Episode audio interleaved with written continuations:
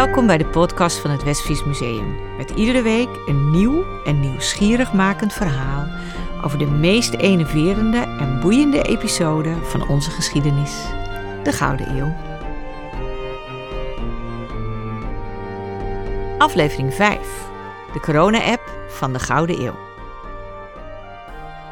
We hebben vandaag wel een heel actueel onderwerp in deze tijden van het uh, coronavirus, uh, namelijk ziek zijn in de Gouden Eeuw.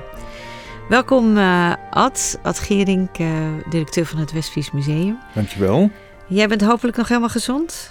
een beetje keelklachten, maar die heb ik al een tijdje. Dus als ik wat hees klink, dan weten de luisteraars waardoor dat komt. Maar het is nog wel geheel coronavrij. Dus. Het is coronavrij, gelukkig. heel fijn. Hou dat zo.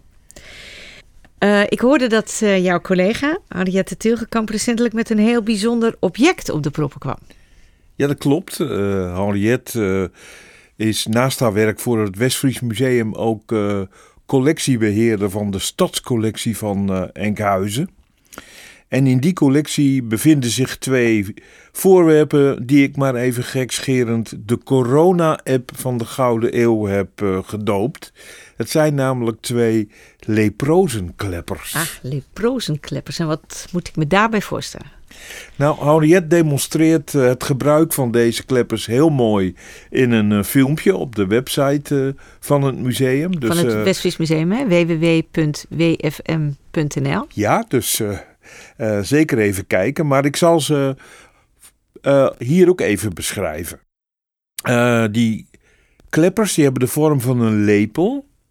Uh, en doordat de voorkant uit uh, twee delen bestaat, waarvan er eentje uh, los zit, kun je er door je hand op en neer te bewegen een klepperend geluid meemaken. En dus als een soort castagnettes? Zo even lekker muziek meemaken. Nou, het was bepaald niet voor de lol. Uh, deze kleppers waren namelijk voor, verplicht voor mensen die aan lepra leden. Ja, maar ze komen uit Enkhuizen. Lepra in Nederland, bestond dat? Ja, zeker. Ja, de, ik snap je reactie, want uh, uh, de ziekte associëren we tegenwoordig ja. natuurlijk heel erg met de derde wereld. Ja. maar lepra kwam vanaf de middeleeuwen al in Nederland voor. Uh, uh, het is een zeer besmettelijke infectieziekte die veroorzaakt wordt door een bacterie.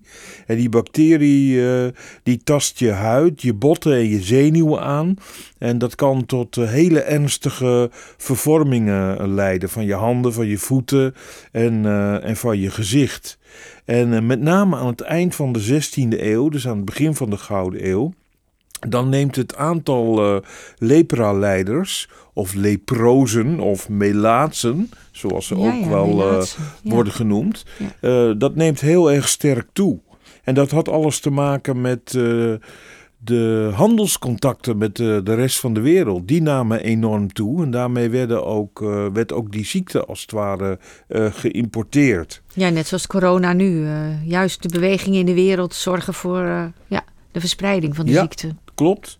Nou ja, en een medicijn uh, tegen lepra, dat was er niet. Dus uh, als je besmetting wilde voorkomen, uh, dan moest je de zieke isoleren. En dat deed men ook. daarvoor werden speciale opvanghuizen gebouwd, zogenaamde leproserieën. En ja, die situeerde men natuurlijk buiten de muren van, van de stad. Dus je werd verbannen. Mocht je dan, als, als je lepra had, de stad ook niet meer in? Ja, dat mocht wel.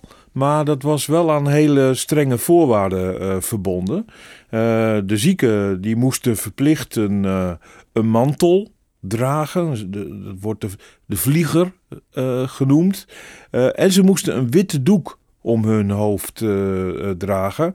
Zodat ze heel erg duidelijk voor iedereen zichtbaar waren als een melaatse of een, een leproos. En om nu te voorkomen dat je in de smalle straatjes van de steden van toen toch zo'n melaatse letterlijk tegen het lijf liep en daardoor misschien wel besmet raakte, waren die leprozen verplicht om een klepper te gebruiken. Om voortdurend te klepperen. Zodat uh, mensen de leprozen aan konden horen komen anderhalve meter afstand konden houden, of een ommetje konden gaan maken. Ja, ja. Maar op die kleppers uit Enkhuizen, daar staan twee jaartallen. 1694 en 1696. En dat zijn de jaren waarin ze zijn uitgedeeld. En er staat ook het stadswapen van Haarlem op. En dat is wel bijzonder. Uh, maar je moest naar Haarlem in die tijd om je te laten keuren. Daar zat dan een, een, een medische commissie.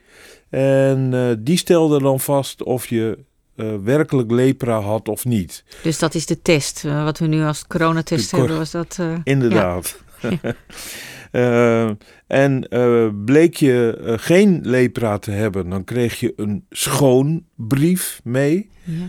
Had je wel lepra, dan kreeg je een vuilbrief. Ah. En met die vuilbrief werd je dan terug naar je stad gestuurd. Ja, daar mocht je natuurlijk niet meer wonen. Maar die vuilbrief die gaf je dan het recht om je in de leproserie, net uh, buiten de stadsmuren, te uh, vestigen. Ja, wel heel zwaar als je dat dus uh, overkwam. Absoluut. Ja. ja. Je werd totaal geïsoleerd van je, van je familie. En ja, je was letterlijk een verstotene. Je werd ook als een onrein persoon gezien. En het lepra was in de ogen van de mensen van toen ook een soort straf van God. Dus ook al kon je er oh. niks aan doen, je zal dat wel op de een of andere manier verdiend hebben. Ja, en genezen was er niet bij, dus het kwam ook nooit meer goed. Nee, het kwam niet meer goed. En die vervormingen die die, die ziekte veroorzaakten, werden eigenlijk alleen maar erger. Veel, veel leprozen werden daardoor ook blind, bijvoorbeeld. Ja, ja. Die leproze huizen of die gebouwen die daarvoor gebouwd werden, zijn die nog terug te vinden in Enkhuizen bijvoorbeeld? Het kan best zijn dat ze ergens nog staan, maar in uh, Enkhuizen en Horen oh. uh, uh, staan ze niet meer. En dat heeft ook mee te maken dat in de loop van de 18e eeuw lepra min of meer verdwijnt uit Nederland. Die ziekte die dooft uit. Maar wat nog altijd wel aan die ziekte herinnert, ook al denk je daar misschien niet in eerste instantie aan, dat is een heel bekend kinderliedje. Klik, spaan, boter, Spaan mag niet door mijn straatje, gaan. Ja. En klikspaan, dat is nou die le leproze klepper. Klepper, ja. En die mag natuurlijk niet door het straatje gaan zonder dat er uh, geklepperd wordt. Ja. Ja. En, en het zou best kunnen zijn dat kinderen dat al als een soort spotliedje in die tijd uh, gezongen hebben. Dus dan uh, werden leprozen ook nog eens een keer ja, te kakken gezet, om het maar zo te zeggen. Ja, ja. Um, dat is natuurlijk een hele zware ziekte. Uh, maar in die tijd waren er in die 17e eeuw waren er nog veel meer van die zware ziektes. Hè? Die, die, die we ook nu niet meer kennen in Nederland. Die uitgedoofd zijn. Ja, eigenlijk uh, te veel om op te noemen. Oké. Okay. Um, ehm, nou, bijvoorbeeld dysenterie.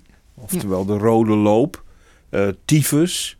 Uh, de pokken, ja, daar worden we nu natuurlijk uh, allemaal als uh, baby al tegen ingeënt. ingeënt ja. ja. En wat denk je van de pest? Of, oftewel ja. de zwarte dood. De longpest, de builenpest, die hield ook al behoorlijk huis in het Nederland in de Gouden Eeuw. om je een idee te geven, iemand die in 1600 geboren werd en het geluk had om 70 jaar te worden, die maakte in zijn leven maar liefst zeven epidemieën mee. Zo. En de sterfte was enorm.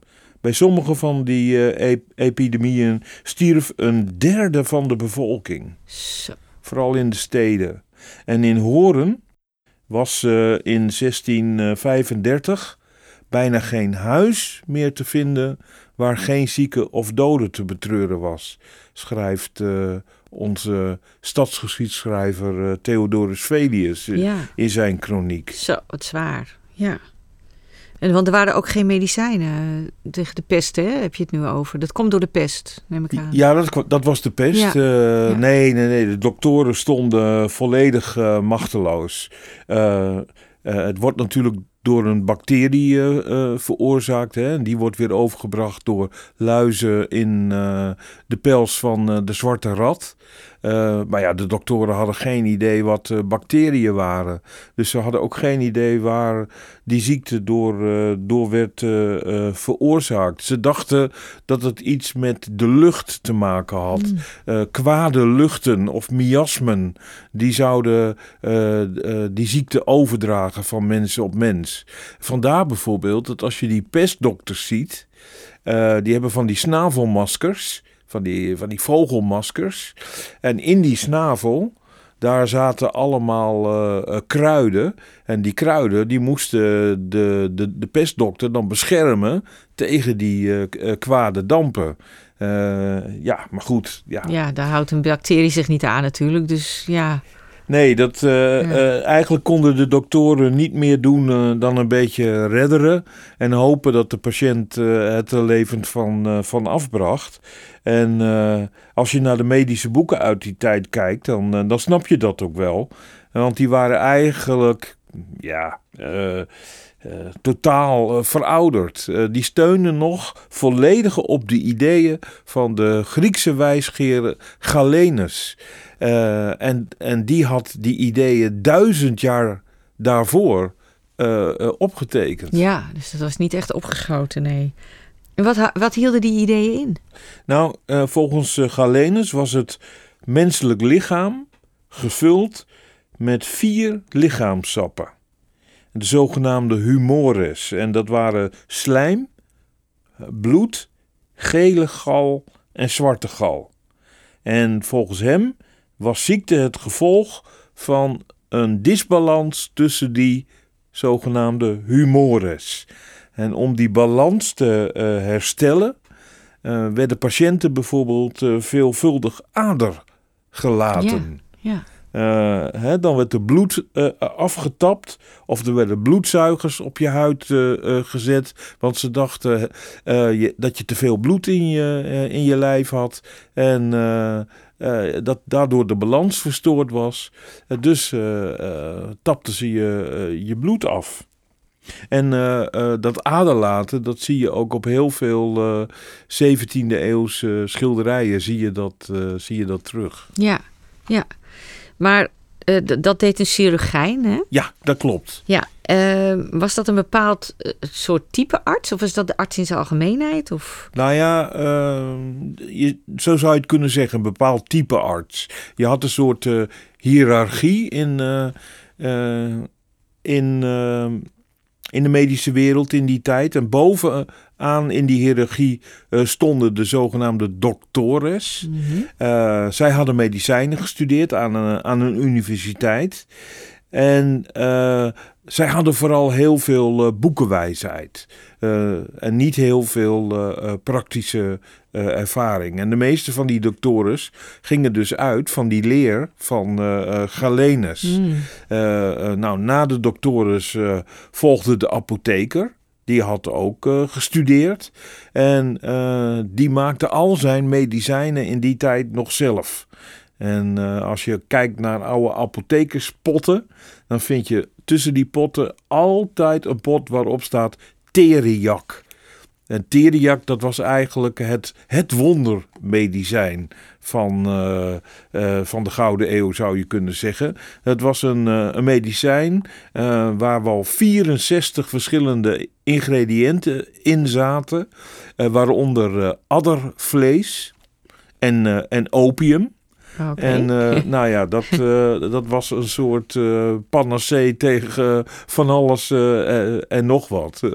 en onder deze gestudeerde medici uh, stonden de chirurgijns. En uh, die chirurgijns die leerden het vak in de praktijk. Uh, zij waren georganiseerd in gilden. En dan had je een, een meesterchirurgijn. En die nam dan een leerling, een gezel aan. En zo leerde je in de praktijk het, het vak. Uh, en um, in tegenstelling tot de doctores mochten zij alleen uitwendige ziektes behandelen. Hè? Bijvoorbeeld een, een breuk ergens. Dat was het werk van, van de chirurgijn. Maar ook het aderlaten. Uh, dat was het werk van de chirurgijn. En zij waren trouwens ook de barbier. Dus als je je uh, moest laten scheren, dan ging je ook naar de chirurgijn. Want je kon een scherp mes tenslotte voor uh, allerlei verschillende ja, on... doeleinden gebruiken. Ja, dan kom je gewoon onder het mes. Onder het mes, ja. ja. En voor de gewone man uh, was het inroepen van de hulp van, uh, van de chirurgijn wel het hoogst haalbare. Mm. Want uh, die doktores die waren gewoon veel te duur. En wie zelfs de chirurgijn niet kon betalen, ja, die restte alleen nog maar het 17e eeuwse ziekenhuis, het zogenaamde gasthuis, de boterhal in Horen. Dat is het oude Sint-Jans uh, uh, gasthuis. Uh, maar daar wilde je echt niet naartoe. Want na, men had natuurlijk een zeer gebrekkige kennis over hygiëne.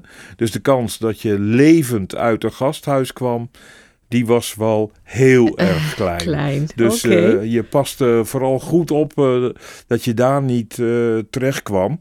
En dus zocht je soms ook maar je toevlucht tot rondreizende kwakzalvers of kruidenvrouwtjes of piskijkers.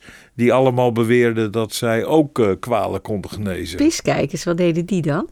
Nou ja, je, uh, dat zijn een soort self-made uh, medici. Ja? En uh, die beweerden dat je aan de, de kleur en de geur van urine kunt opmaken welke ziekte iemand onder de leden heeft. Nou ja, in sommige gevallen zit daar natuurlijk best wel wat in.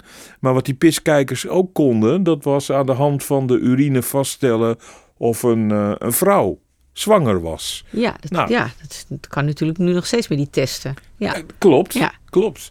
Uh, en uh, dat is natuurlijk uh, heel handig. En op veel 17e eeuwse schilderijen zie je uh, een dergelijke scène afgebeeld. Jan Steen bijvoorbeeld heeft verschillende keren een piskijker uh, afgebeeld. Die dan met een fles urine zo tegen het licht uh, inhoudt. En dan inschat of de jonge vrouw die daarbij op een stoel zit zwanger is. Mm. En vrijwel altijd staat er achter die jongere vrouw dan een dienstmeid. Met een geheimzinnige glimlach op, op haar gezicht. want je weet natuurlijk de uitslag niet van de zwangerschapstest. Maar aan het gezicht van de dienstmeid kun je dan zien: oh oh, uh, ze is zwanger. En is dit wel gewenst? Of is dit misschien het resultaat van, van een avontuurtje? Nou, de Gouden Eeuwers, die smulden van... Van dit soort leuke dubbelzinnig... Van dat soort schilderijen. Trouwens, Piskijkers was ook de scheldnaam voor de doctores. Dus ja, zo, uh, zo zie je maar. Um, ja, je kunt dus wel stellen dat je maar beter niet ziek kon worden in de Gouden Eeuw. Ja, je was uh, echt aan de goden overgeleverd. Uh, gemiddeld werden de Gouden Eeuwers dan ook niet ouder dan, dan 40 jaar. Zo. Ja, en de kindersterfte was ook enorm. Ja. Eén op de vijf kinderen haalde het eerste levensjaar niet. Zo. En heel veel kinderen stierven al uh, bij de geboorte. Want ook de medische kennis van de vroedvrouwen uh, stond niet echt op een, uh, een hoog pijl. Zo was het bijvoorbeeld onder de, de vroedvrouwen heel gebruikelijk om iedereen aan te raden om je pasgeboren kind in te bakeren. Dus helemaal strak de handen langs het lijfje heel strak in, uh, in doeken te wikkelen. Want dat zou goed zijn voor, voor de baby. En nou ja, dat soort adviezen kun je je natuurlijk misschien wel voorstellen als zelfs de doktores tegen je zeiden dat je beter niet lang uit in je bed kon slapen, omdat dan het bloed wel eens allemaal naar je hoofd zou kunnen zakken. Met als gevolg dat mensen allemaal min of meer halfzittend uh, in uh, de bedstee uh, sliepen met een, een kussen in hun rug. want ook daar zie je over bloedsomloop bijvoorbeeld. Hadden ze ook geen flauw benul hoe nee, dat nee. zeg maar in elkaar stak. Trouwens, die kennis daarover werd in de loop van de 17e eeuw met name hier in Nederland wel steeds groter. Dat kwam omdat men steeds meer lichamen ging uh, uh, ontleden. Om zeg maar erachter te komen hoe dat hoe de anatomie precies in elkaar zat en hoe je lichaam misschien functioneerde. Deed men dat ervoor niet dan, voor, voor die periode? Nou, veel minder. Zeker voor de Reformatie, toen de katholieke kerk het nog voor het zeggen had. die verbood dergelijke ontledingen. Maar onder het Calvinisme was dat wel toegestaan. Mm. maar de, de er kwam ook een, eh, een groep ja, self-made men, noem ik ze maar even. Zelf opgeleide wetenschappers. Zoals Jan Swammerdam en, en Frederik Ruys. en die waren enorm gedreven om ehm, zeg maar, ontdekkingen te doen. Om, om te snappen hoe dat, hoe dat lichaam werkte. En er ontstond bijna een soort competitie ook internationaal, over wie als eerste bepaalde ontdekkingen zou doen. Ja. Dus dat zorgde er natuurlijk ook voor dat er ontzettend veel ehm, ontleed werd. En dat was wel een probleem, want ja, hoe kwam je aan die lijken? voor die, die ontledingen. Um, eigenlijk kwamen daar alleen maar misdadigers voor in aanmerking. Ah. Uh, zij die met den koorden waren gestraft. Dus die waren uh, opgehangen. opgehangen. Um, maar ja, dat, dat houdt natuurlijk een, een keer op. Ehm, dus namen die wetenschappers, die namen hun toevlucht tot de gasthuizen. Hè, die ziekenhuizen waar je liever niet wilde zijn. En daar zocht men dan naar uh, patiënten die geen familie hadden, die misschien uit een andere stad kwamen. En als die dan uh, overleden, de zogenaamde vreemde doden, ja, dan kraaide daar niemand naar als je uh, een dergelijk lichaam ging ontleden. Maar het liep op een gegeven moment zo uit de hand dat lijken zelfs van het schafot werden gestolen en ook weer werden opgegraven op, op begraafplaatsen om maar genoeg lijken te kunnen komen. En, en Frederik Ruys, die had daar zijn eigen oplossing voor, want die werd um, vroedmeester. Dus die werd een soort leermeester van alle vroedvrouwen en bij hele gecompliceerde uh, geboortes uh, moest hij dan uh, helpen. Nou, je kan je voorstellen, ik vertelde net dat er ontzettend veel babytjes al bij de geboorte overleden, maar ook heel veel kraamvrouwen die stierven in het kraambed. En dat gaf die Frederik Ruis dus toegang tot heel veel lichamen om, om te kunnen ontleden. Wat een vreselijk idee eigenlijk. Ja. Ja. En dat ontleden, dat gebeurde soms zelfs publiekelijk. In het zogenaamde Theater Anatomicum. En dat was in eerste instantie vooral voor uh, vakbroeders bedoeld. Voor chirurgijns, voor uh, doctores. En dan gaf een zogenaamde prelector, die gaf les. En die ontleden dan uh, lichaam. Maar er werd ook publiek bij toegelaten, tegen betaling. En, als, een, als een soort amusement? Ja, ja, men was natuurlijk heel nieuwsgierig naar uh, dergelijke ontledingen. Er, er was wel, stond wel een restrictie op, er mochten geen lichaamsdelen meegenomen worden. door, het, uh, door het bezoek. En, en, en deze ontledingen vonden ook altijd in de winter plaats. Daar kan je ook iets bij voorstellen. Want, uh, en op de eerste dag was het altijd het drukst. En de tweede dag werd het al iets minder druk. En de derde dag was alleen maar voor de fijnproevers en de mensen met een hele sterke neus. Want dan begon het al flink ja. uh, te uh, ruiken. Nou ja, die anatomische lessen, er hangt er ook een in het Westfries Museum. de anatomische les van Sageus de Jager. nou ja, en Nicolas Tulp is in een andere podcast al even langsgekomen. Uh, en dat is natuurlijk de beroemde anatomische les van uh, Rembrandt. Van Rembrandt, ja. Uh, dus er werden ook echt schilderijen gemaakt. Ging Rembrandt dan ook echt naar zo'n anatomische les kijken om te zien hoe dat ging? Ja, het is, het is vrijwel zeker dat, uh, dat hij in ieder geval, wat je ziet uh, op een gegeven moment uh, op zijn anatomische les, zie je hoe een arm wordt ontleed. Nou, het is vrijwel zeker dat hij daarbij is geweest om dat zeg maar goed, goed te kunnen schilderen. Ja. Trouwens, die Frederik Ruis, dat is wel een hele zeg maar interessante persoon. want die prepareerde ook alle uh, uh, lichaamsdelen die hij had uh, ontleed. en daar was hij heel erg goed in. Hij ontdekte eigenlijk een, een soort ja, geheim. Het was een recept wat hij angstvallig geheim hield. Een vloeistof die hij injecteerde en die in de kleinste adertjes doordrong. En zodra die in die adertjes terechtkwamen, stolde die vloeistof.